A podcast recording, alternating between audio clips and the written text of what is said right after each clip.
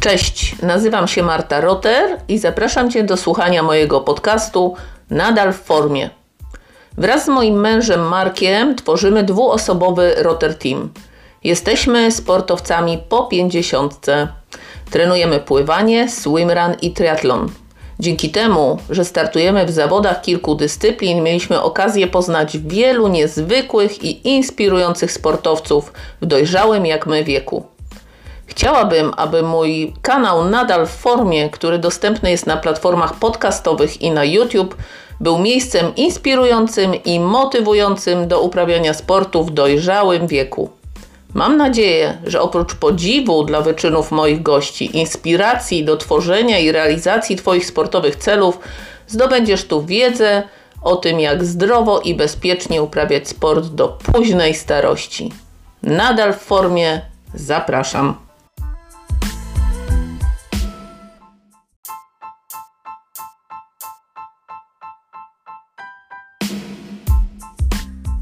Zapraszam do wysłuchania drugiej części materiału nagranego podczas spotkania z Beatą Brzezowską, pierwszą w Polsce instruktorką slow joggingu.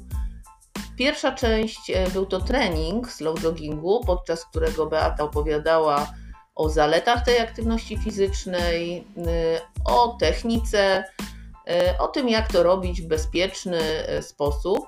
Natomiast druga część to jest po prostu rozmowa z Beatą Brzezowską, w której opowiada e, o swoich aktywnościach fizycznych, e, o windsurfingu, o maratonach, ultramaratonach i o tym, jak to się stało, że została e, właśnie instruktorką slow joggingu. Bardzo ciekawa osobowość, w bardzo fajny sposób opowiada.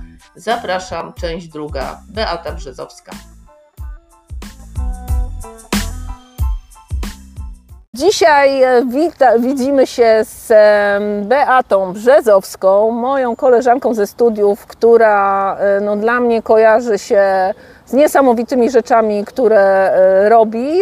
Na przykład jest ultramaratonką, nie wiem czy aktualnie, ale na mediach społecznościowych widziałam, że biegała po Bieszczadach, nie wiem jakie to dystanse, ale w dziesiątkach kilometrów. 80. O, tylko. E, no oczywiście kojarzy mi się ze slow joggingiem i z wegetarianizmem, no w ogóle ze zdrowym odżywianiem. Zresztą sami widzicie jak wygląda, jest babeczką, e, mogę powiedzieć chyba w jakim jesteś wieku? Jestem starsza od Ciebie. No co Ty opowiadasz? Rok starsza.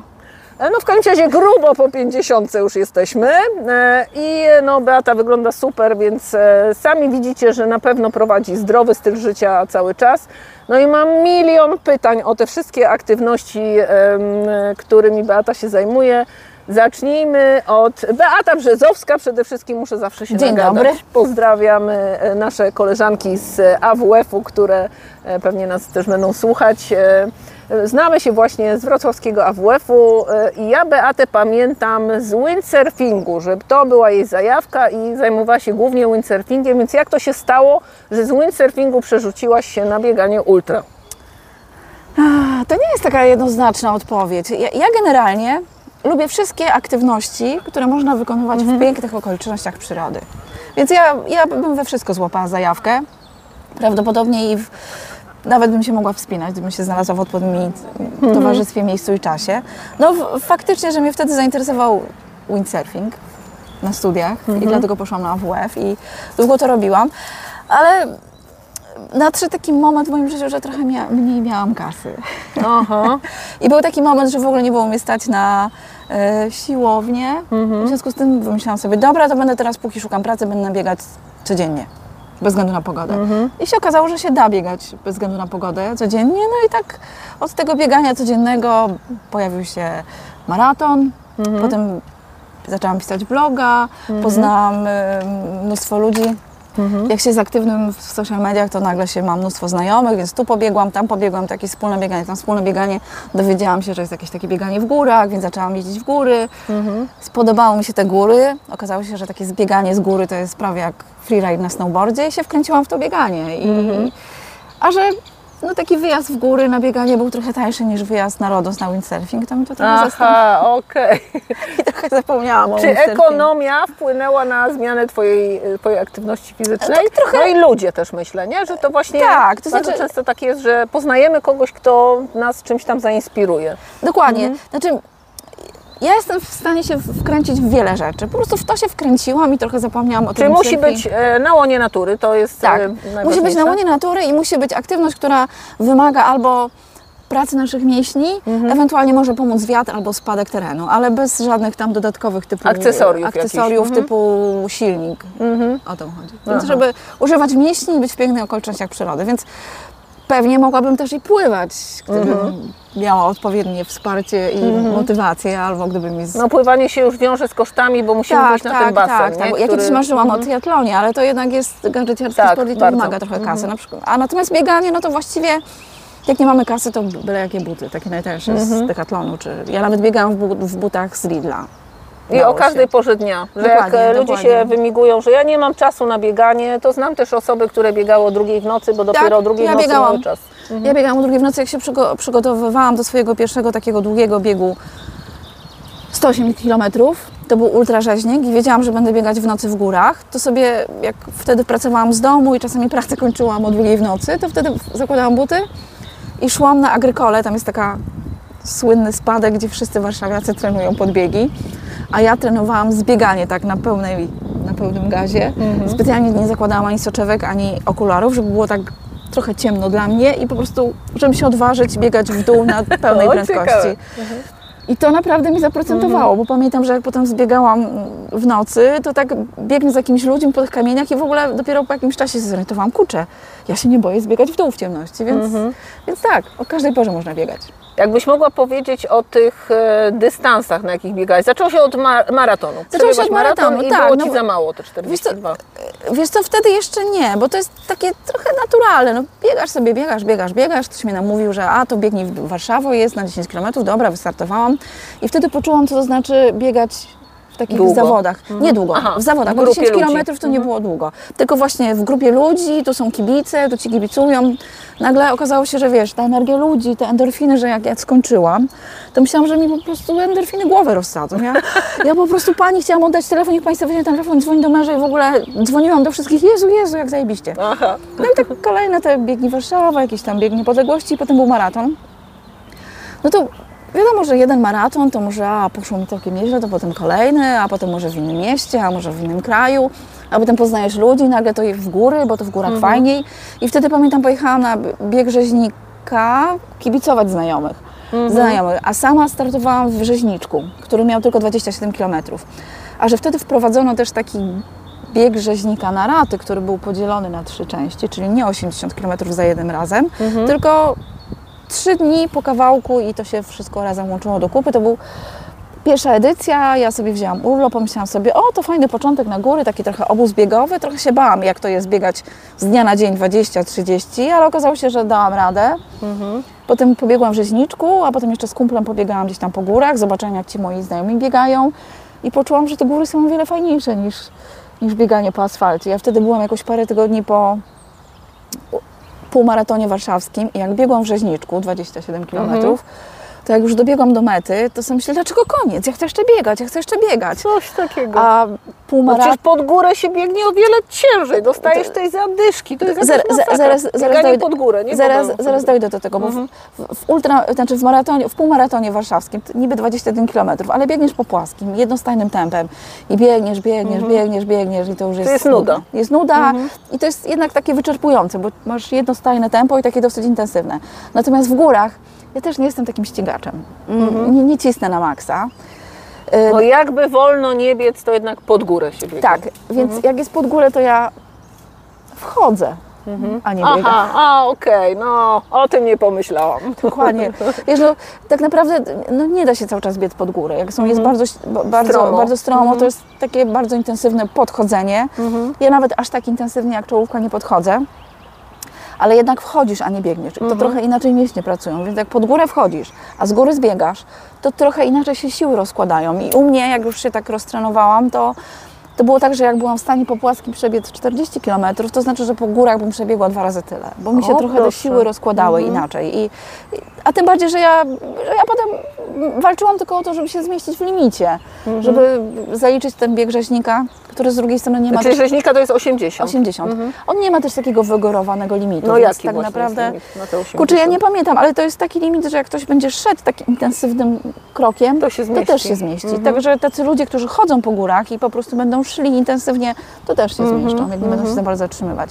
A do tego jeszcze, wiesz, w takich długich biegach są te punkty odżywcze, ja tam sobie usiądę, Pogadasz, zdejmę buty, napijesz, pogadam, coś aha, zjem i okej. odpoczywam, więc to nie jest taki jednostajny bieg. Jest ta zmienność. Czy nie walczysz o wynik, e, rywalizu- nie rywalizujesz z nikim, tylko chcesz dokładnie, to pokonać? po Dokładnie, chcę to pokonać, a poza tym staram się też dobrze przygotować, żeby mieć z tego przyjemność. A moja Mhm. duża przyjemność to jest jak mogę zbiegać, więc ja też przygotowałam się do tego zbiegania, tak jak mówiłam o Mhm, tym zbieganiu po Agrykol. Jeszcze potem odkryłam y, kopiec powstania warszawskiego, gdzie tam są takie z boku, więc jak się nauczymy zbiegać, tam trochę inaczej mięśnie pracują, to to jest, daje nam dosyć dodatkową jakby taką przewagę, bo nauczysz się zbiegać, to możesz sobie nadrobić i, i to wiesz, no można spokojnie podejść, ale zbiec albo po, po płaskim biec i to się Dobra, wtedy... zaliczyłaś 80 km. Co potem? Czy szukałaś dłuższego dystansu jeszcze? Szukałam. Jak, jak to się Tak, dzieje, tak, że ci tak, ludzie tak. biegają ponad 100 na Wiesz co, no to jest tak, że przebiegniesz 80, to potem sam się, a może więcej, może stówę, a może ponad stówę, a potem są te, te kultowe biegi. Na przykład no, w Polsce to powiedzmy kultowy, bo bardzo popularny jest bieg rzeźnika, ale e, no, jest słynny UTMB wokół Mont Blanc, jest tam słynny tam e, w Lavaredo, to Tricini, Aha, to nie, nie, nie, nie no, słyszałam, no nie jak już jesteś, jak jesteś w tej bańce To już ultrasów, wiesz. to wiesz. Mhm. No i potem Czyli w Polsce najdłuższy to jest ten diablak? Nie, nie, nie, to nie jest Nie diablak, tylko... Yy... najbardziej znany. On nie jest ani najdłuższy, ani najtrudniejszy. Jest po Aha, prostu najbardziej znany aha. i jest przepiękny, przynajmniej ta stara trasa, bo teraz jest, nie biegnie się już przez Park Narodowy, czyli nie biegnie się przez Smereka i Ceryńską, tylko gdzieś innymi, też Mhm. pięknymi, ale to jest piękna trasa połoninami, masz dookoła, wiesz, No Bieszczady, no co tu dużo gadać. w dół masz piękne Piękne widoki z, z tej strony, z tej strony, niebo nad tobą, ptaki śpiewają, te połoniny i biegniesz taką ścieżką, to jest po prostu niesamowite przeżycie i, i krajobrazy cię nakręcają, więc ja biegam, przygotowuję się, żeby starać się większość... Żebyś się cieszyła tak, bieganiem, się a nie myślała o tym, dokładnie. Boże, jaka jestem wykończona. Większość dystansu po prostu mieć z tego frajdę, mieć frajdę z biegania i zwykle ta końcówka jest dla mnie ciężka, ale dobiegam i zwykle jeszcze jestem tam. Jaki najdłuższy dystans przebiegłaś? 180 km. Masakra. Nie, nie, nie, nie, 108. 108, to był ultrarzeźnik. I I faktycznie... tak masakra. e, no masakra, Ile ale, czasu Ci to zajęło? Wiesz co, zajęło mi to prawie dobę, ale to było tak, że się pogoda załamała. E, przyszła burza, ja musiałam biec w takim totalnym błocie, miałam złe buty i po prostu tak jak miałam sporą przewagę, żeby spory zapas, parę godzin do limitu, to potem straciłam wszystko i musiałam na ostatnim punkcie zmienić buty, bo na szczęście miałam, ale no ta pogoda mnie zepsuła, e, zepsuła mi. Ale zależało mi na tym, żeby się zmieścić w czasie. Ale oczywiście miałam swoje tam kolejne te etapy i, zaczęłam zbierać punkty do, e, żeby wystartować w, w tym, może nie UTMB, ale tam jest taki trochę krótszy bieg na, na 100 km CCC w ramach tego biegu wokół Mont Blanc. Jest taka organizacja ITRA, gdzie się gromadzi punkty, bo za każdy bieg dostajesz określoną ilość punktów. W każdym razie te takie najbardziej znane biegi w Europie górskie, one są z, z, w takiej organizacji ITRA, gdzie, gdzie się przy, każdy bieg ma określoną ilość punktów. Jeżeli ten bieg jest zarejestrowany, to tobie automatycznie te punkty są przyznawane i gdzieś tam masz swój profil i żeby do tych trudnych biegów się zakwalifikować, musisz mieć odpowiednią ilość punktów. I żeby, więc ja zbiera, zaczęłam już zbierać te punkty, żeby w tym wystartować, żeby w tym wystartować. Ale niestety najpierw złapałam boreliozę i, i trochę się osłabiłam, Aha. a potem przyszła pandemia. No tak. I, Czy do tej pory nie wystartowałaś? i do tej pory ma- mam lukę trzech lat w tych startach, co, nad czym bardzo ubolewam. Y, Te wszystkie punkty straciłam, no bo one są Aha, ważne w albo jakimś rok, czasie. albo, O albo dwa lata, więc muszę na nowo je Zacząć zbierać. zbierać. Y, y, Trochę czuję się słabsza, ale pewnie dlatego, że mniej biegam, a może dlatego, że menopauza. Whatever. O takich rzeczach nie gadamy. Generalnie muszę zacząć znowu się przyłożyć do biegania, ale mam ciągle te ultra? znajomych, znajomych ultrasów, z którymi czasami się umawiam i biegam i to mnie tam trochę motywuje. Czasami jeżdżę też jako wolontariusz, żeby pomagać przy tych biegach, albo trasy wyznaczam, albo stoję na punkcie. Więc to też jest fajna motywacja, jak widzisz tych ludzi, im kibicujesz, im pomagasz, karmisz ich na punkcie, to potem masz motywację, żeby startować. Więc mam nadzieję, że wrócę z powrotem do tamtej swojej formy i znowu zacznę biegać i znowu odbuduję te punkty i może nie w całym UTMB, ale w CCC może kiedyś wystartuję i może w Lavaredo. okej. wiesz. Bo chciałam Cię pytać o cele na przyszłość, to już trochę mi podpowiadasz, że to jeden z, z nich na pewno. Tak, no Że nie, nie skończyłaś e, tematu Nie, nie, ultra. nie, nie skończyłam, nie skończyłam, bo mimo wszystko bieganie jest taką fajną odskocznią od codziennego życia. Nawet jak już wiesz, na nic ci nie stać, to zakładasz buty i idziesz biegać do parku. I Ja mam też fajne tereny, mimo że mieszkam Warszawą, to mam blisko Wisły i mogę biec w jedną stronę, w drugą, po jednej stronie, po drugiej, kombinować, wiesz, także jest gdzie biegać. Dobra, i teraz chciałam przejść do tego e, slow joggingu, bo biegając takie dystanse, nagle słyszę, a Beata zajmuje się slow joggingiem. Musiałam googlować, co to w ogóle jest. Dzięki Beacie już bardzo dużo wiem o tym i oczywiście e, opowiadała dzisiaj na treningu, więc na pewno też to zobaczycie i usłyszycie i e, będziecie wiedzieli, co to za aktywność fizyczna, ale jak Ty trafiłaś do tego slow joggingu? A wiesz, że zaczęłam biegać po górach i ultra w tym samym czasie, kiedy zaczęłam się zajmować slow joggingiem.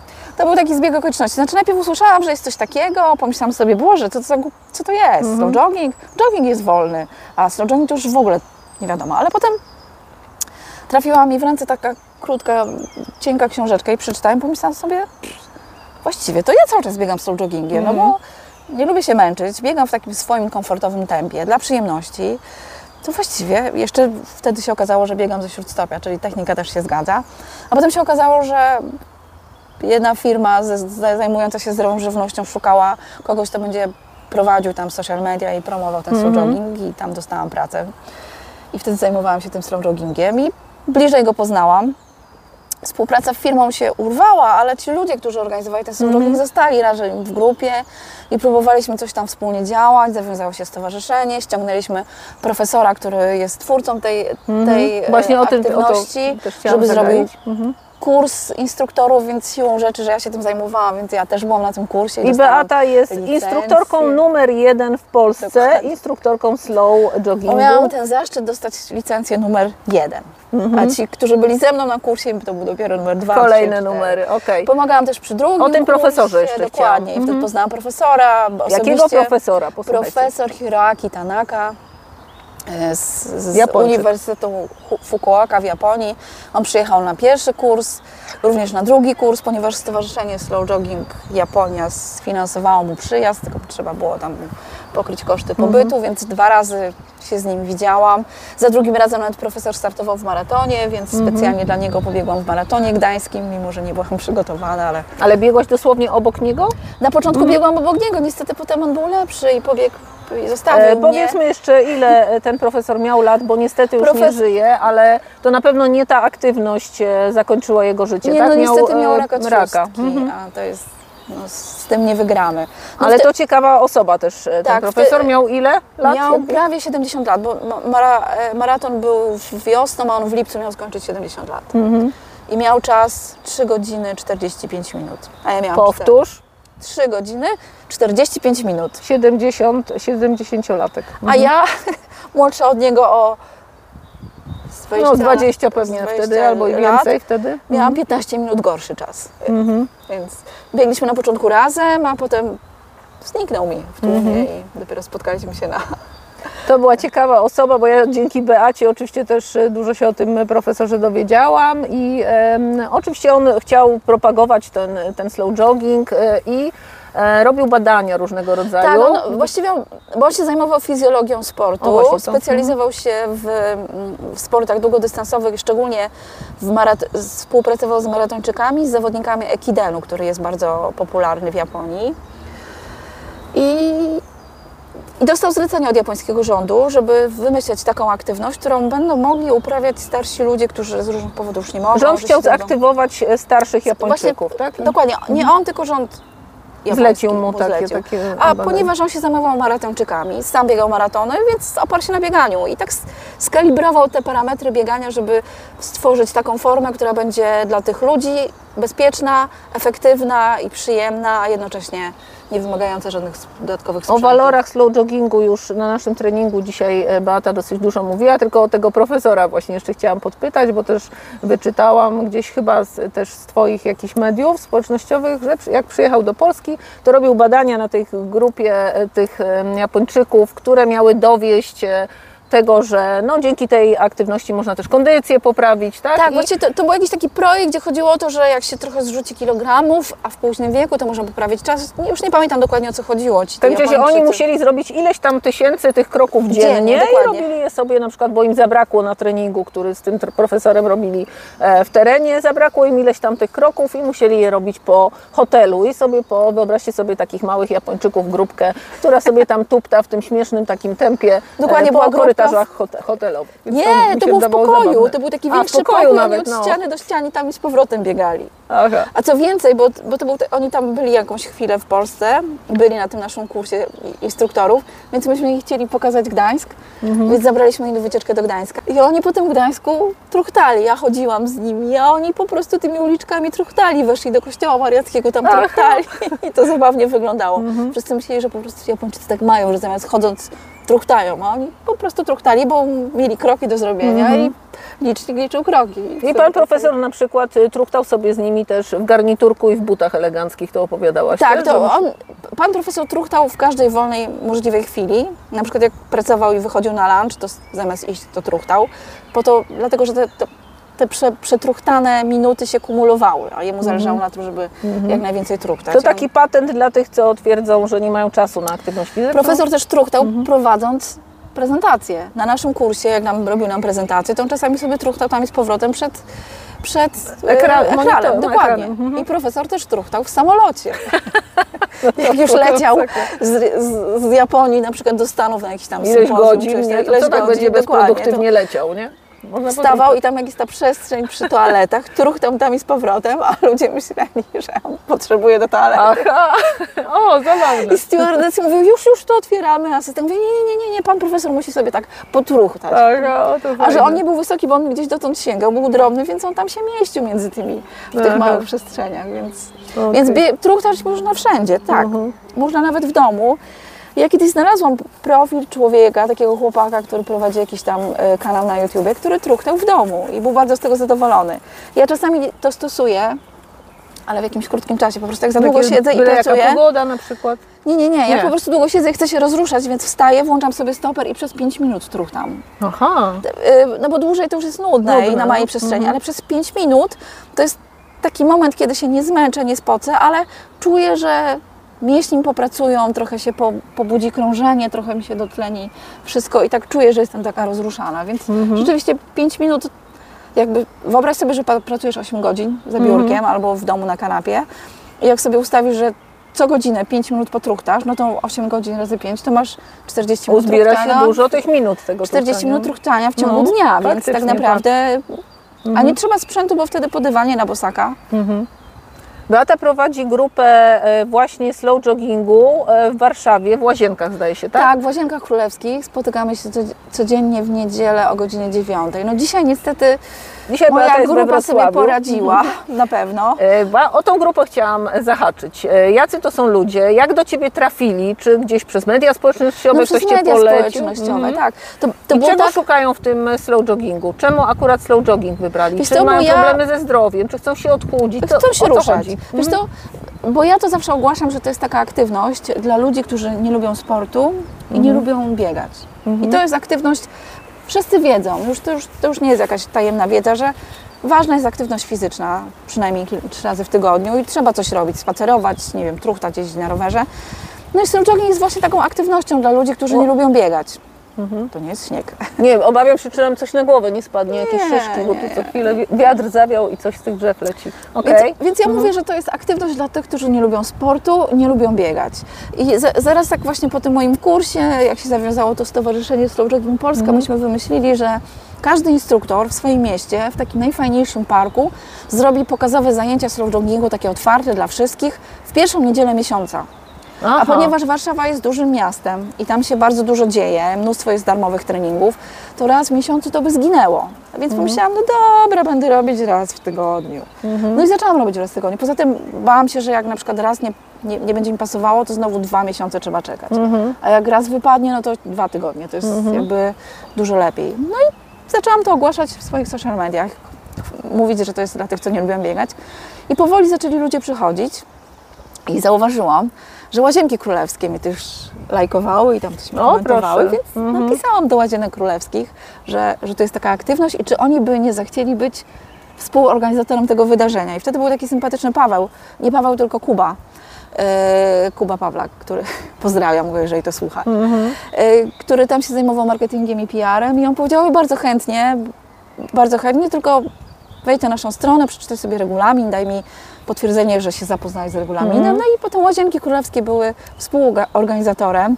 Była też informacja na stronie Łazienek Królewskich, a że Łazienki Królewskie mają duży zasięg, więc mnóstwo osób o tym wiedziało i, i to się potem ukazało na WAF for Free, więc naprawdę był spory zasięg, więc w takich Jak liczna jest ta grupa teraz? w szczytowych momentach przychodziło 30 osób. O, proszę. I nawet się media interesowały, był, był warszawski kurier poranny, był Dzień Dobry TVN, więc dużo ludzi przychodziło.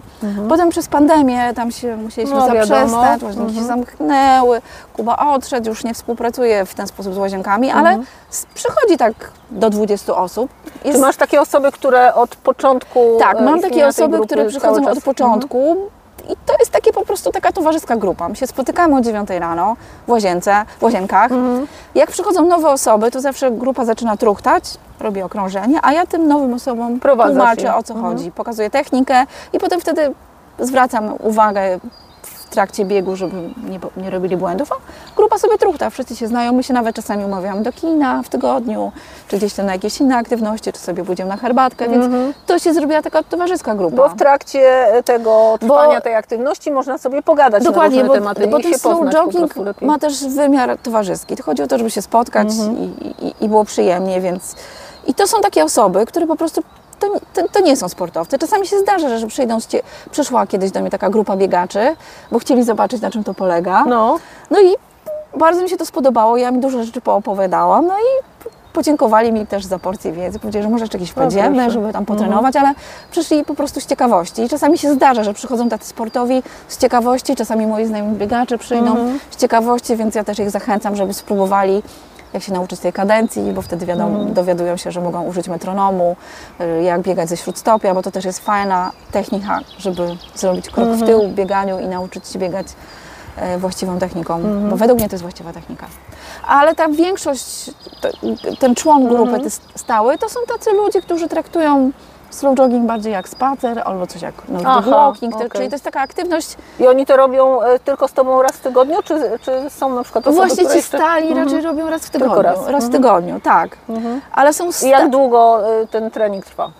Trwa godzinę. Godzinę. Trwa godzinę. Z- Zaczynamy o Liczyłaś się, dziewiątej. ile kilometrów jesteście w stanie w tej Wiesz godzinę? to różnie jest. To, to, tak waha się od 5 do 5,5. Czasami, Aha, czasami się zdarza, że wolniej biegniemy, czasami jakoś tak jest, że jest taka grupa bardziej intensywna i się zagadamy i nagle się okazuje, Ale około że 6, 5 kilometrów Czasami się zdarza, że godzinę nawet 6 robicie. zrobimy. O, proszę. Zdarzało się, że przychodziła taka grupa bardziej, roz, osoby bardziej rozbiegane, mówię, to może jeszcze sobie pół godziny dobiegamy. Zdarza Mhm. się, że wiesz, to zależy jaki jest skład i, i czasami te- ten jogging się już takim trochę bieganiem robi. Mhm. Ale jest takie małżeństwo, Paweł i Agata i to jest bardzo ciekawe.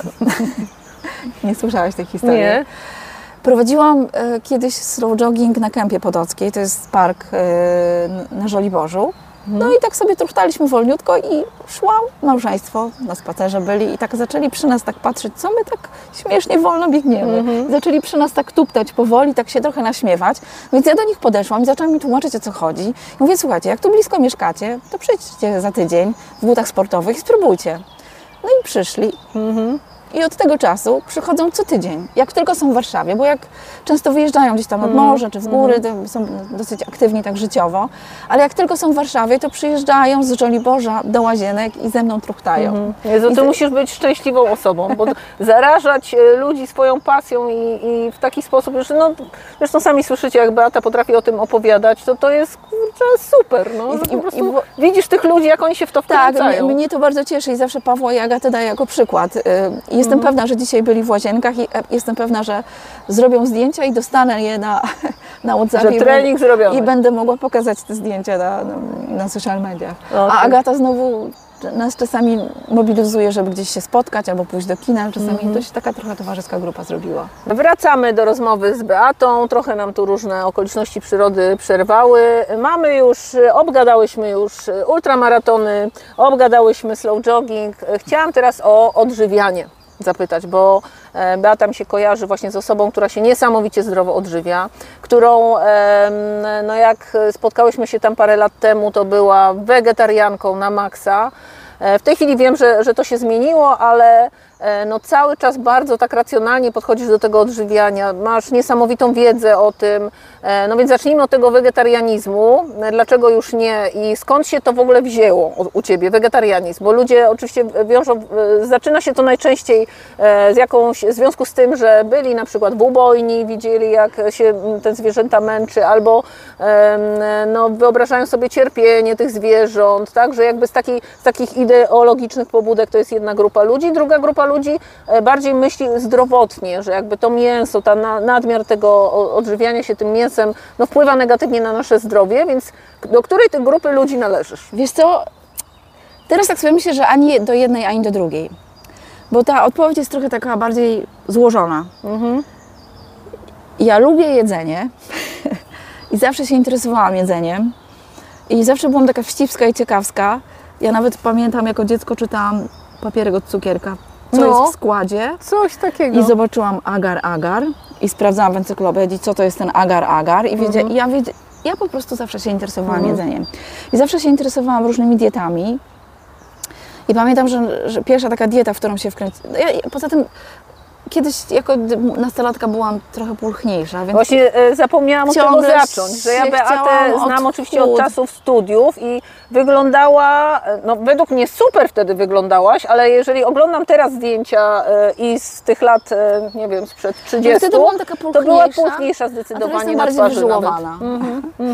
No i z z wiekiem też twarz się robi bardziej No nie, ale jesteś też szczuplejsza, więc jakby zmiana odżywiania wpłynęła na, też na Twoją sylwetkę. Co Tak. się zadziało takiego, że podjęłaś decyzję o, o zmianie odżywiania? Wiesz, to, to nigdy nie była jakaś taka z dnia na dzień, z dnia to na dzień. Mhm. decyzja, to zawsze był proces. I to zawsze wynikało, wynikało z tego, że ja się interesowałam jedzeniem Mhm. i się interesowałam dietami. No i też walczyłam trochę z nadwagą. Próbowałam różne diety odchudzających, jakaś kopenhaska. I pamiętam, że wkręcałam się w różne diety. W różne diety próbowałam na sobie. Wiedziałam, co, co mi lepiej służy, co mniej, bo zawsze te diety tak traktowałam y, nie, nie pobieżnie, tylko musiałam wiedzieć, znać składniki, co, jak. Ja wiedziałam, poza tym sama wiedza z AWF-u nam trochę pomaga. My wiemy, co to jest białko, gdzie są węglowodany, tak jakby, bo na przykład moi koledzy biegacze niekoniecznie, niekoniecznie wiedzieli, gdzie są węglowodany, a gdzie białko. O proszę, Tak, myślałam, że teraz już wszyscy to No wiedzą. teraz tak, ale pamiętam jak parę la- lat temu rozmawiałam z moim kumplem, to on tak, to tam też są węglowodany, bo tak a Aha, propos kar- carboloadingu. Więc ja się zawsze tym interesowałam i zawsze łapałam jakieś nowinki. Pamiętam, że pierwszą dietę, w którą się tak wkręciłam i lubiłam i się dobrze czułam, to była dieta Diamondów. Pamiętasz taka dieta, że się do Ko- 12 na- jadło owoce kojarzę. i tam było dużo warzyw, owoców i się nie łączyło białka z węglowodanami. Ja się ciągle wkręcałam To była ta dieta rozdzielna, też Tak, się dieta- mówiło tak, o tym. dieta rozdzielna. Mhm, że oddzielnie białko, oddzielnie e, węgle. Tak, tak. I tłuszcze, Więc mhm. ja się w- łatwo wkręcałam. Potem Czyli eksperymentowałaś na początku, Tak, cały życie eksperymentowałam. Ja już wtedy nawet wiedziałam o diecie wegetariańskiej, bo pamiętam bar Vega we Wrocławiu. Mhm. To był chyba jedyny bar wtedy w Tak, tamtych tak. A czasach. potem po studiach wyjechałam do Londynu e, i tam jakoś ta dieta wegetariańska jakoś taka łatwo, łatwo przyszła, bo tam było dużo wegetariańskich opcji, było dużo hinduskich fajnych restauracji, gdzie Mhm. były wegetariańskie opcje i ja jakoś tam zaczęłam być wegetarianką, bo no bo Czyli ze względu bardziej na smaki, że ci to i- smakowało tak, ja generalnie jedzenie. zawsze byłam ciekawa smaków. Lubiłam warzywa i różne takie ciekawe warzywa, ciekawe owoce i chętnie tego próbowałam bardziej niż mięso, więc jakby siłą rzeczy Mhm. Naturalnie tam, naturalnie. I wróci, Mhm. jak wróciłam do Polski, to też starałam się to trzymać, ale to jeszcze nie były te czasy, żeby był taki wybór, więc musiałam wrócić. Do mięsa. Nie tyle, że wróciłam do mięsa, starałam się jeść ryby. Mhm. Tego mięsa zawsze niedużo jadłam, a potem znowu wróciłam do wegetarianizmu, bo uważałam, że to jest zdrowsze i że trochę też wierzyłam, no, kolejna zajawka, że zgodnie z grupą krwi, Krwi też była taka opcja grupę faktycznie. A1, więc to bardziej wegetarianka, więc starałam się nie jeść tego mięsa. Zawsze, ale generalnie zawsze starałam się jeść dużo warzyw, dużo nieprzetworzonych rzeczy i, i, niekoniecznie, niekoniecznie byłam taką ortodoksyjną Mhm. wegetarianką, ale, ale wierzyłam, że ten wegetarianizm jest dla mnie zdrowy i, i, i bardziej, bardziej liczyło się, że to jest zdrowe, świeże, jak najmniej Mhm. przetworzone. I chociaż na, nawet jak wtedy, jak byłam wegetarianką, Mhm. to były sytuacje, że, że się skusiłam na mięso, na przykład na hamon serrano w Hiszpanii, pamiętam.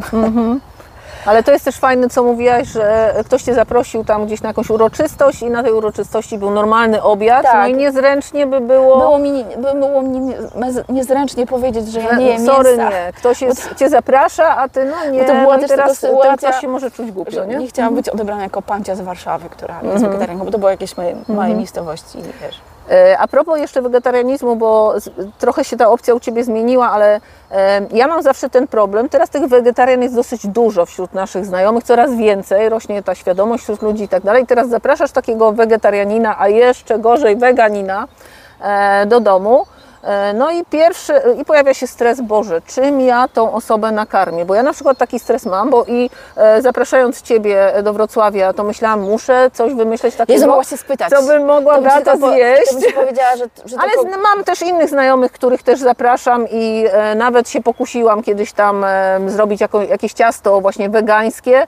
No i wszystko było super, gdyby nie to, że dodałam miodu. No i okazało się, że miód też absolutnie nie dla wegan. No więc w ogóle e, dla mnie jest to bardzo stresujące. Też wiem, że dla wielu osób, moja mama też e, jak zaprasza jakieś tam osoby, które są, to też ma problem z tym. I chciałam zapytać taką osobę, jak sobie z tym problemem poradzić? Idziesz do kogoś, kto nie ma zielonego pojęcia o wegetarianizmie i teraz czym można taką osobę nakarmić? Na śniadanie, na obiad i na kolację. Jakie byś takie rzuciła co, topowe generalnie trzy potrawy? Trzeba, polecam wejść na profil Jadłonomia. Tam jest Mhm. milion zajebistych przepisów. Bo prawda jest taka, że ja będąc wegetarianką, to 80% moich posiłków była tak naprawdę wegańska, bo ja bardzo lubię wegańską kuchnię. Mhm. Ona jest, bazuje na roślinach i daje mnóstwo zajebistych możliwości. Wegańskie desery, pamiętam jak zjadłam kiedyś wegańskie. Ale wegańskie śniadanie to już jajek na przykład nie zrobisz komuś jajecznicy czy omleta. Owsianka na mleku roślinnym z dodatkiem masła orzechowego. Aha, okej, dobra, jedno rozwiązanie mamy. Albo owsianka z owocami, też na mleku roślinnym. Albo kasza jaglana gotowana z owocami. Mhm. Okej, mamy śniadanie. Co na obiad? Na obiad, y, na obiad y, Ja mam standardową potrawę na obiad, mogę podpowiedzieć, ale to jedną jedyną. E, Wrzucam e, cebulę, czosnek, em, jakieś tam e, warzywa, na przykład takie nawet mrożone, jak, jak nie ma sezonu na warzywa. E, Wrzucam e, cukinię, e, dodaję do tego e, jakiś pomidorowy sos albo b- pomidorki e, takie w puszce, no oczywiście różne przyprawy. No i żeby to było bardziej syte, to jeszcze kroję tofu w kawałeczki i, i dorzucam i mamy jakby trochę tego białka i tych warzyw i to jest moja kultowa potrawa dla wegetarianina, weganina. to tak, to możesz zrobić... Co jeszcze? To możesz zrobić tak, możesz zrobić jako przystawkę sałatę, taką jak się robi wszystkie klasyczne sałaty, na których się potem położy upieczonego kurczaka, to ty możesz położyć tego To upieczone tofu. tofu. I to wiesz, miks sałat, fajny dressing. Mhm. To na kolację na przykład A, możemy dodać. a jako obiad to różne wariacje na temat risotto i wtedy zamiast ryżu możesz też użyć kaszy jaglanej, Mhm. gryczanej, wtedy jest kasza otto i, i różne warzywa. Z ciecierzycą, żeby Możesz było też, białka. Mhm. możesz też właśnie dodać ciecierzycy albo soczewicy i to są różne kolory tej soczewicy. Aha, I, I to wiesz, w zależności od tego, jakie dodasz warzywa, takie ci, ci wyjdzie. deser teraz. Deser. No dzisiaj mnie poczęstowałeś zajebistym Aha, deserem. to, no, przygotowałam się. Deser z chia, no jak zalejemy... Ale tak naprawdę... E, Chia wrzuciłam do mleczka e, Kokosowe. kokosowego i położyłam, to już zrobiłam to wczoraj, owoce. żeby to tak trochę napuchło, żeby to e, nie miało konsystencji lejącej, tylko bardziej gęstą. I na to rzuciłam maliny, posypałam tam płatkami migdałowymi, nie? No to okej, to mam taką jedną opcję. Jakbyś mieszkała u mnie tydzień, to już e, Słuchaj, wypaliłabym się chyba z tych opcji. na deser po prostu można podać owoce. Owoce, no tak. Mhm. Możesz tą kaszę jaglaną goto- gotować z, rodzynkami. Na- na z, słodko z, tak na słodko, Mhm. tak a la kutia i te- trochę miodu. E, No tak, e, e, mówiłaś orzechy, nie? Z różne orzechy, e, Orze- te e, słonecznik, nie? I takie Ja, rzeczy. ja po pod- prostu to jako przekąskę, to. to. albo kompilować, mieszać. Polecam naprawdę jadłonomię, bo tam Mhm. jest, y, jest mm, mega super desery. Ja mimo, że wegetarian, weganką nie byłam, a byłam Mhm. wegetarianką, ale mnóstwo rzeczy stamtąd brałam i jest tam na przykład zajebisty mus czekoladowy. To jest po prostu odjazd, że to się wychodzi. O widzisz, dobrze wiedzieć. To jest, e, ubija się aquafabę. E, to już wiem, już wiem co to jest. E, to jest woda z ciecierzycy. Ciecierzycy. Często można kupić e, w słoiczkach taką Tak. ciecierzycę. Ona jest takim Dokładnie, jakby dokładnie. Że, Najlepiej żelu, użyć- wodzie takiej Najlepiej użyć tą gotowa, tą ze słoika, bo jak się samemu gotuje, to trudno wycelować w proporcje, żeby to było odpowiednio gęste. Ta woda się ubija jak białko. Tak, to magia. słyszałam, że, że To jest magia. Ja na początku nie wierzyłam w to. bo- Kokosanki robią z tego na przykład. Kokosanki, ja zrobiłam kiedyś z tego bezy i zrobiłam z tego zajebisty mus czekoladowy. Po prostu Aha, ubiłam, na to, ubiłam tą, tą akwafabę, wyszła taka pijana jak, wiesz, Mhm. sztywna.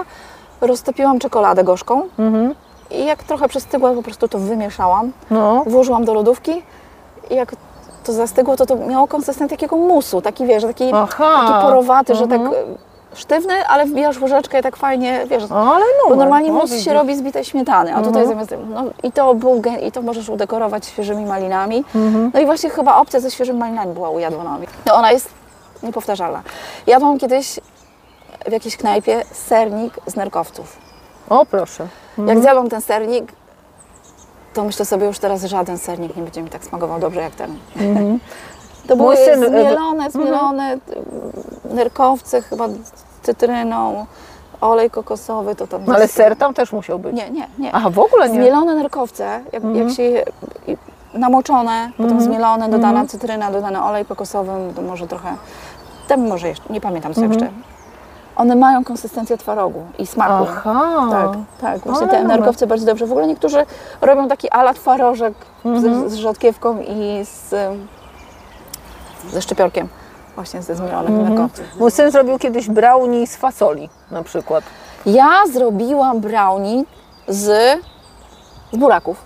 O, proszę. Y, A zamiast mąki, znaczy y, brał, buraki były zamiast jajek, żeby to było wilgotne, a zamiast mąki pszennej były, orze, były zmielone migdały Aha. i gorzka czekolada i to wyszło To się tak. trzymało razem. I, I jeszcze udekorowałam taką niby bitą śmietaną i to była ubita śmietanka kokosowa. Aha. No to macie już dzisiaj Mnóstwo, tyle przepisów, mnóstwo. że super. I, I to są rzeczy, które ja Poczułam robiłam, się zmotywowana które ja gotowania. robiłam nie będąc weganką, tylko wegetarianką, bo ja też jadłam jajka, zdarzało mi się też jeść ryby.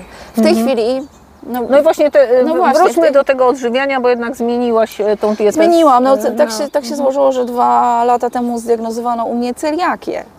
Okazało się, że nie mogę jeść w ogóle glutenu, więc odpadają wszystkie makarony, wszystkie ciasta, takie klasyczne, chleb, bułki.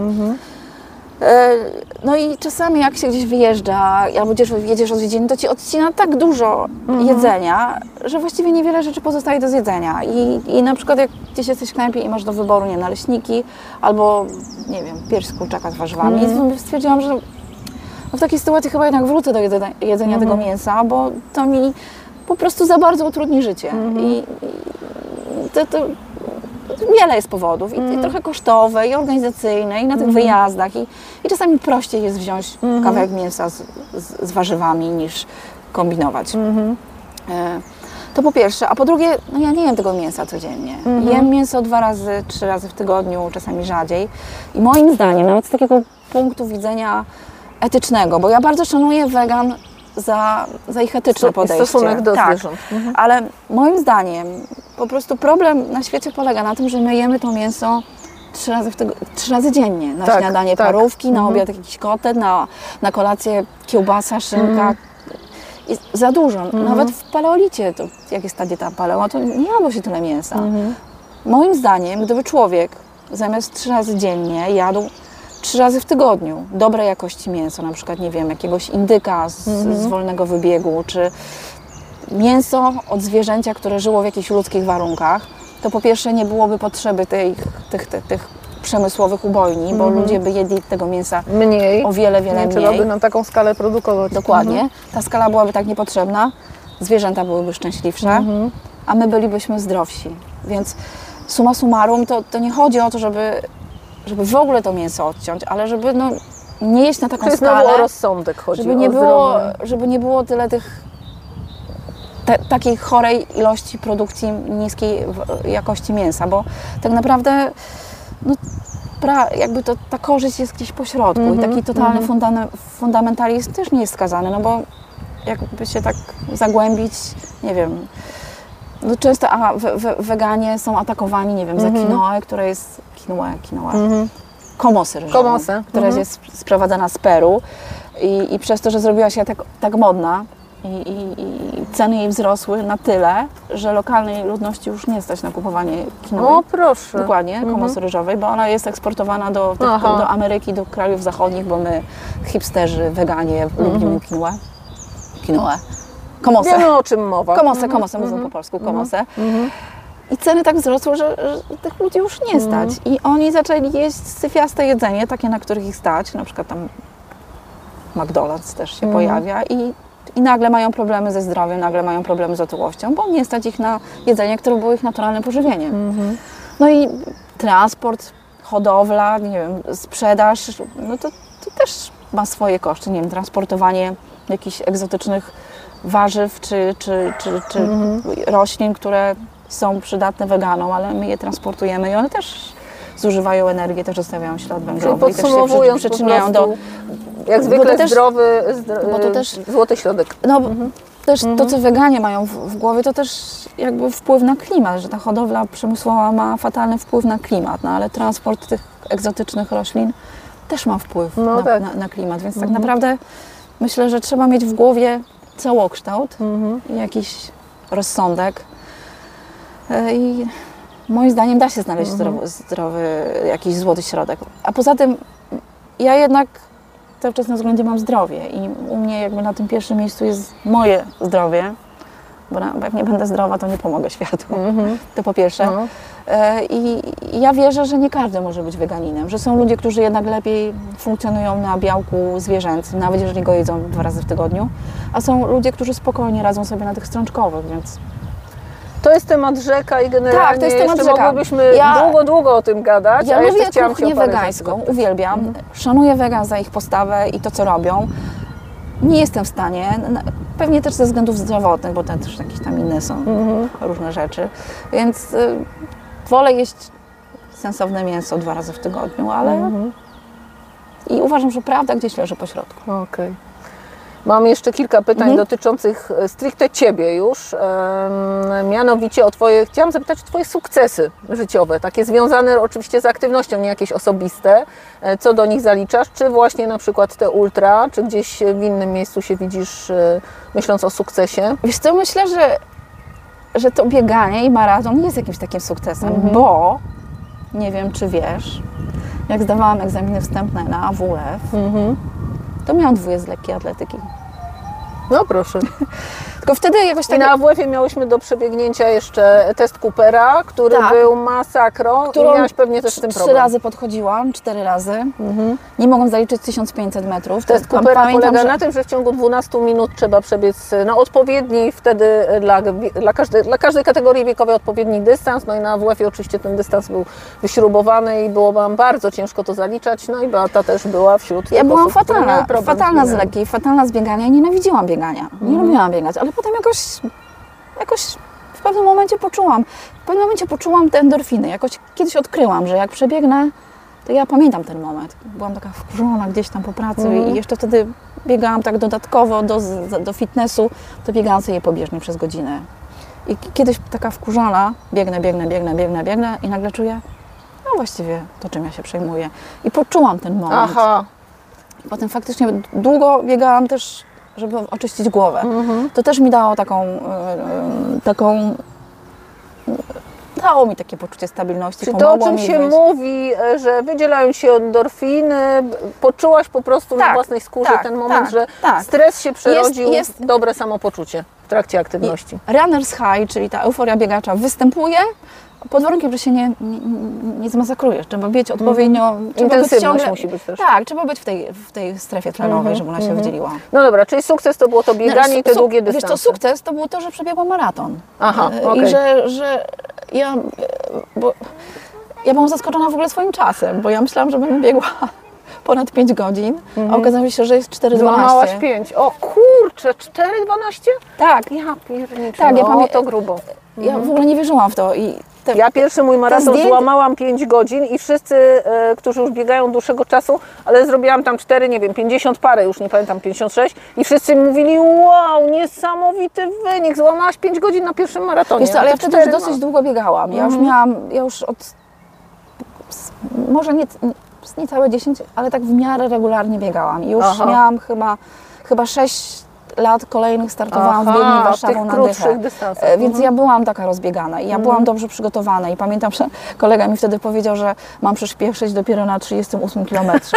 Więc ja biegnę sobie wolno, biegnę, biegnę i myślę Mhm. sobie, a dobra, nie przyspieszę, nie mam siły, nie dam rady. Mhm. I tak dobiegam do mostu poniatowskiego i nagle patrzę się, a tam wiem, że to jest Wyświetlał się 40 dziennik? kilometr i widzę, że no minęły dopiero 4 godziny. Ja tak i nawet to Aha. widać na tych zdjęciach, które... U... Czyli cały czas biegnąc nie wiedziałaś, Tak, ja myślałam, że ja biegnę tak bardzo szybko. wolno. Ja myślałam, że będzie ponad 5 godzin. Czyli nie biegłaś z jakimś zegarkiem, Nie, nie, z ja jakąś ogóle grupą, z ja balonikiem? nic nie miałam, okej. nic, nic. Ja, ja nawet biegłam w spodenkach surferskich moich starych, które mi obtarły do krwi, bo nie były.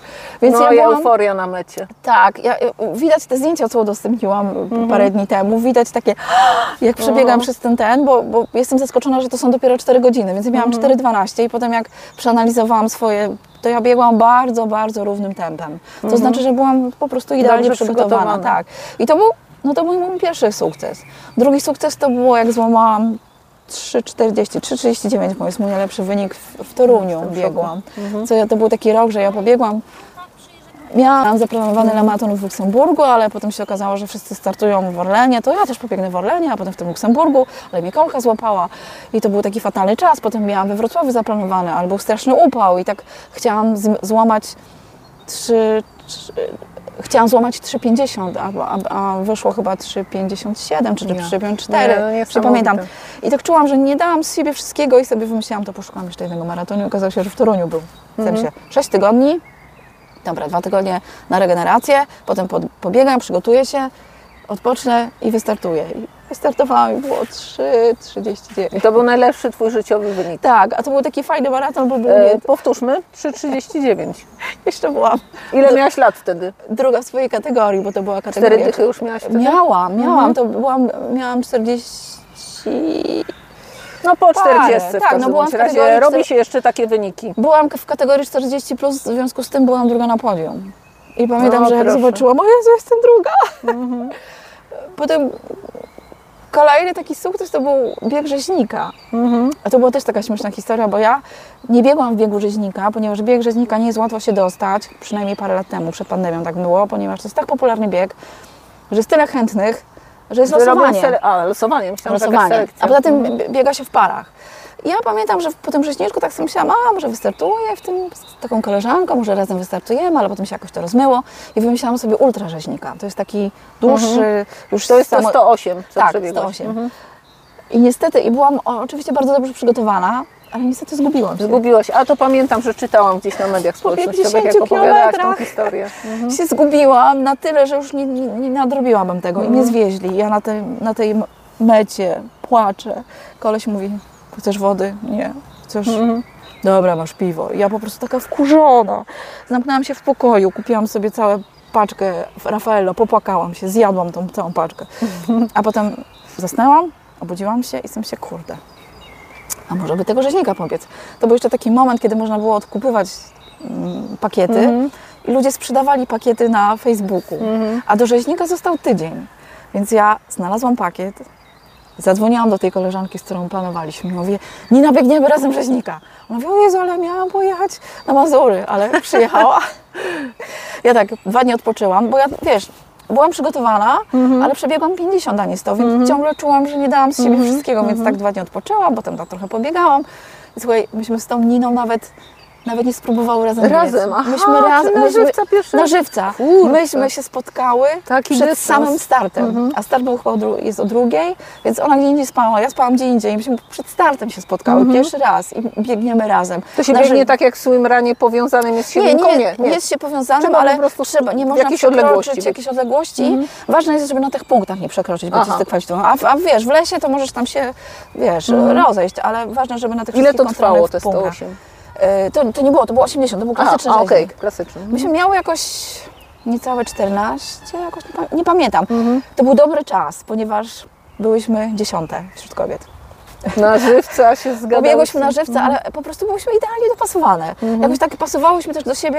Ja tak czułam e, podświadomie, znając Ninę, że my się dogadamy, że ja, że, że, że Nina mnie trochę pociągnie swoim takim podejściem, a ja znowu jestem dobrze przygotowana i tak się wyrównamy. Ja spokojna, ona bardziej taka, dobra, biegniemy.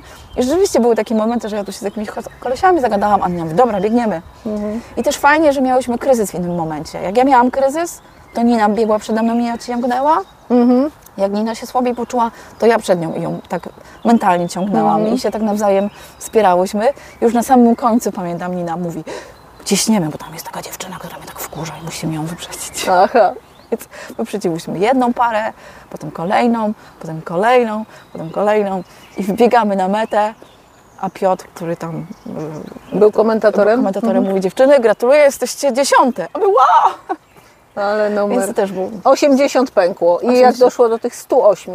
Nie, to te 108, to, ponieważ nie, nie udało mi się tydzień wcześniej i zrekompensowałam tą stówkę, więc za rok wystartowałam w tym 108. Aha, aha. Za Ale też w parze z kimś? Nie, nie, bo właśnie, bo, te- bo te 108 to jest tak zwany ultrarzeźnik i to się biegnie samodzielnie. Aha, bo aha. teraz bieg rzeźnika to się rozrósł do takiego dużego festiwalu i tam są Różne różne, biegi. kategorie. I więc 108 to jest, jest też 130, tam jest też Aha. jest kilka kategorii, ale ja chciałam to 108, to co tydzień przed rzeźnikiem Wtedy się nie udało. nie udało. No i co teraz, powiedz mi, bo już zrobiłaś takie wielkie rzeczy. Co przed tobą? Jakie masz cele? To słuchaj, no muszę e, odbudować swoją formę, którą miałam 3 lata wcześniej, przed pandemią i przed boreliozą. I zaczynasz zbierać te punkty Za, muszę znowu ultra zacząć zbierać punkty. świecie. Mój naj, najbliższy plan to pojadę na festiwal, Dolnośląski Festiwal Biegów Górskich, jako wolontariusz. Z grupą, z grupą zaprzyjaźnioną, z grupą y, Góral z Mazur, tak? Z, z taką grupą, którą Aha. jestem zaprzyjaźniona. Ja mam nadzieję, że mnie to zmobilizuje, jak będę na punkcie dokarmiać tych biegaczy, którzy biegną, żeby trochę potrenować. No już zaczynam trochę więcej biegać. Mam taką grupkę we wtorek, nazwałyśmy to Bl- Blondynki biegają nad Wisłą. O, proszę. Mam taką koleżankę, która organizowała biegi Ultra Hańcza, nad Hańczą. Teraz mieszka w Warszawie, więc sobie razem biegamy i wymyśliliśmy taki... Znaczy, to nie jest dla kobiet. To chodziło o to, żeby się zebrać razem i razem biegać. I na- na razie tam ostatnio udało nam się 15 przebieg. Tak po prostu, kto przyjdzie, wiadomo, o jednej porze spotykamy się pod syrenką o godzinie 18, takie towarzyskie bieganie, ale, ale to już jest bieganie, nie slow jogging i chcemy, wiadomo, że jak jest grupa, to się tam wspomożemy i szybciej pobiegniemy. No i planuję też od czasu do czasu ten bieg zamienić w jakieś, nie wiem, jakieś zabawy biegowe, czy zrobić jakiś interwał, jakieś tam skipy, coś tam porobić. Ja od e, jakiegoś czasu e, namawiam Beatę i myślę, że do tego w końcu kiedyś dojdzie. No szkoda, że dzieli nas odległość, że Beata mieszka w Warszawie, a we Wrocławiu, ale namawiam Beatę od jakiegoś czasu na swimrun, ponieważ Beata też trochę pływa. No myślę, że nawet całkiem dobrze pływasz, bo miałaś z tym pływaniem trochę też e, wspólnego. Bardzo dobrze biega. No nie możemy się zgrać, jeśli chodzi, no po pierwsze o odległość między nami, żeby wspólnie potrenować, po drugie, jeśli chodzi o e, no, podobne warunki kondycyjne, że jak ja jestem w formie, to Beata akurat się czymś tam innym zajmuje. Myślę, że teraz Ja to, myślę- to jesteśmy też na zupełnie innych biegunach, a w swi- swimrunie jest ważne, żeby jednak w miarę była ten, ten poziom wydolności był na podobnym poziomie, e, więc ja będę cisnąć i myślę, że wierzę w to, że mi się uda i że kiedyś Słuchaj, wystartujemy razem w swimrunie. Ja się łatwo wkręcam, tak jak powiedziałam. Więc to, co mi teraz mówisz, to ja już jestem zajarana. Okej. Ja będę przyjeżdżać raz na jakiś czas do, do Wrocławia, bo będziemy jakieś Żebyśmy kolejne jakiś odcinki. wspólny trening e, jakiś robiły wspólny trening, wspólne nagrania, tak, zrobimy. mamy już oczywiście Także ten, ja się pomysły. Mhm. łatwo wkręcam. Także Beata, bardzo Ci dziękuję za dzisiejszy dzień. E, Naprawdę nagrałyśmy kupę wartościowego e, materiału. Myślę, że z tego skorzystacie, bo Beata jest skarbnicą wiedzy, e, jest myślę, że niesamowitą motywatorką też. No, sama sobą reprezentuje tyle wspaniałych wartości, że tylko czerpać i no, jesteś niesamowitą inspiracją, niesamowitą gadułą, co jest dla mnie no, rewelacją, bo, bo rozmowa się toczy na, s- na zupełnym luzie. Także bardzo się cieszę, że udało nam się spotkać, że pogadałyśmy, że trochę może nam się uda wkręcić też e, osoby, które e, no, z tą aktywnością, w ogóle z jakąkolwiek aktywnością fizyczną nie mają za wiele do czynienia. Na koniec już jakbyś mogła takie podsumowanie, a właściwie takie zdanie przekonujące osoby, które są na dziś, dzisiaj kanapowcami, ale nas słuchają i myślą, kurczę, fajne takie babeczki, może też bym coś zaczęła robić. Jak takie osoby przekonać, żeby zrobiły ten pierwszy krok i e, się wkręciły? Żeby zaczęły, Trzeba zmieniły prostu- swoje życie. Trzeba O. po prostu wyjść, wyjść do parku dzisiaj, teraz, zobaczyć jaka jest piękna zieleń, jak te ptaki śpiewają i po prostu wyjść i się przejść, a potem spróbować przetruchtać parę metrów, znowu się przejść, przetruchtać i w ogóle nie przejmować się, że nie mamy butów, że nie mamy sprzętu, że, że nie mamy kondycji, po prostu wyjść i spróbować i zacząć od spaceru.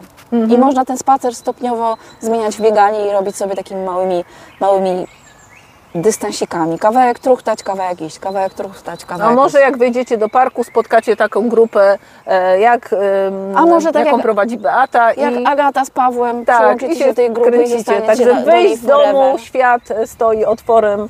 e, Trzeba wyjść, trzeba i- wyjść i, i fajnie, żeby to zrobić w jakichś takich ładnych warunkach, czyli kawałek parku, żeby zobaczyć tą zieleń, bo to jednak da, pomaga. To trochę. Wiosna, pogoda. Teraz jest najlepszy Także moment. jest chyba najlepszy moment. Żadnych Zachęcamy. wymówek i niech, niech sprzęt nie będzie wymówką, bo ja zaczęłam, I brak czasu. ja zaczęłam biegać jakichś starych, od- do, do, do, donaszałam rzeczy z- fitnessu, Mhm. biegałam w butach do fitnessu, wprawdzie zeszły mi paznokcie, ale... Mhm. No, no, co się ma w szafie, trzeba wyjść i zacząć truchtać i już. Okej. Albo spacerować, jak nie mamy siły, to trzeba spacerować. Ja nie wiem, kto to powiedział, że jak wyjdź i biegnij, jak nie masz siły biegnąć, to idź, jak nie masz siły iść, to się czołgaj. Jakieś takie, A, a było coś, takiego, było coś takiego. motywujący Ale taki moim, moim przekaz. takim Mhm. mottem jest y, to, co powiedział Chris McDowell, że to nieprawda, że przestajemy biegać, bo się starzejemy. Starzejemy się, bo przestajemy biegać. I teraz zamiast tego biegania można wstawić wszystko. Przestajemy się ruszać, przestajemy jeździć na rowerze, przestajemy uprawiać Mhm. sport, cokolwiek. Przestajemy, Cytat z książki Urodzeni biegacze. Pamiętam Tak, też nie- ten cytat. dokładnie, nie, nie starzejemy się dlatego, znaczy starzejemy się dlatego, że przestajemy się ruszać, a nie na odwrót. Mhm, super, świetne podsumowanie naszej dzisiejszej rozmowy. Bardzo Ci dziękuję. I mam nadzieję, że to początek naszych wspólnych nagrań, bo mamy parę jeszcze fajnych tematów. Także do zobaczenia Do i do zobaczenia usłyszenia. następnym razem. Pozdrawiamy. Jeśli spodobał Ci się ten materiał, a także moi dotychczasowi goście na kanale Nadal w formie, to kliknij w link Obserwuj, a także dzwoneczek obok. Dostaniesz wtedy informacje o nowych odcinkach. Zachęcam też do odwiedzenia kanału Nadal w formie na YouTube.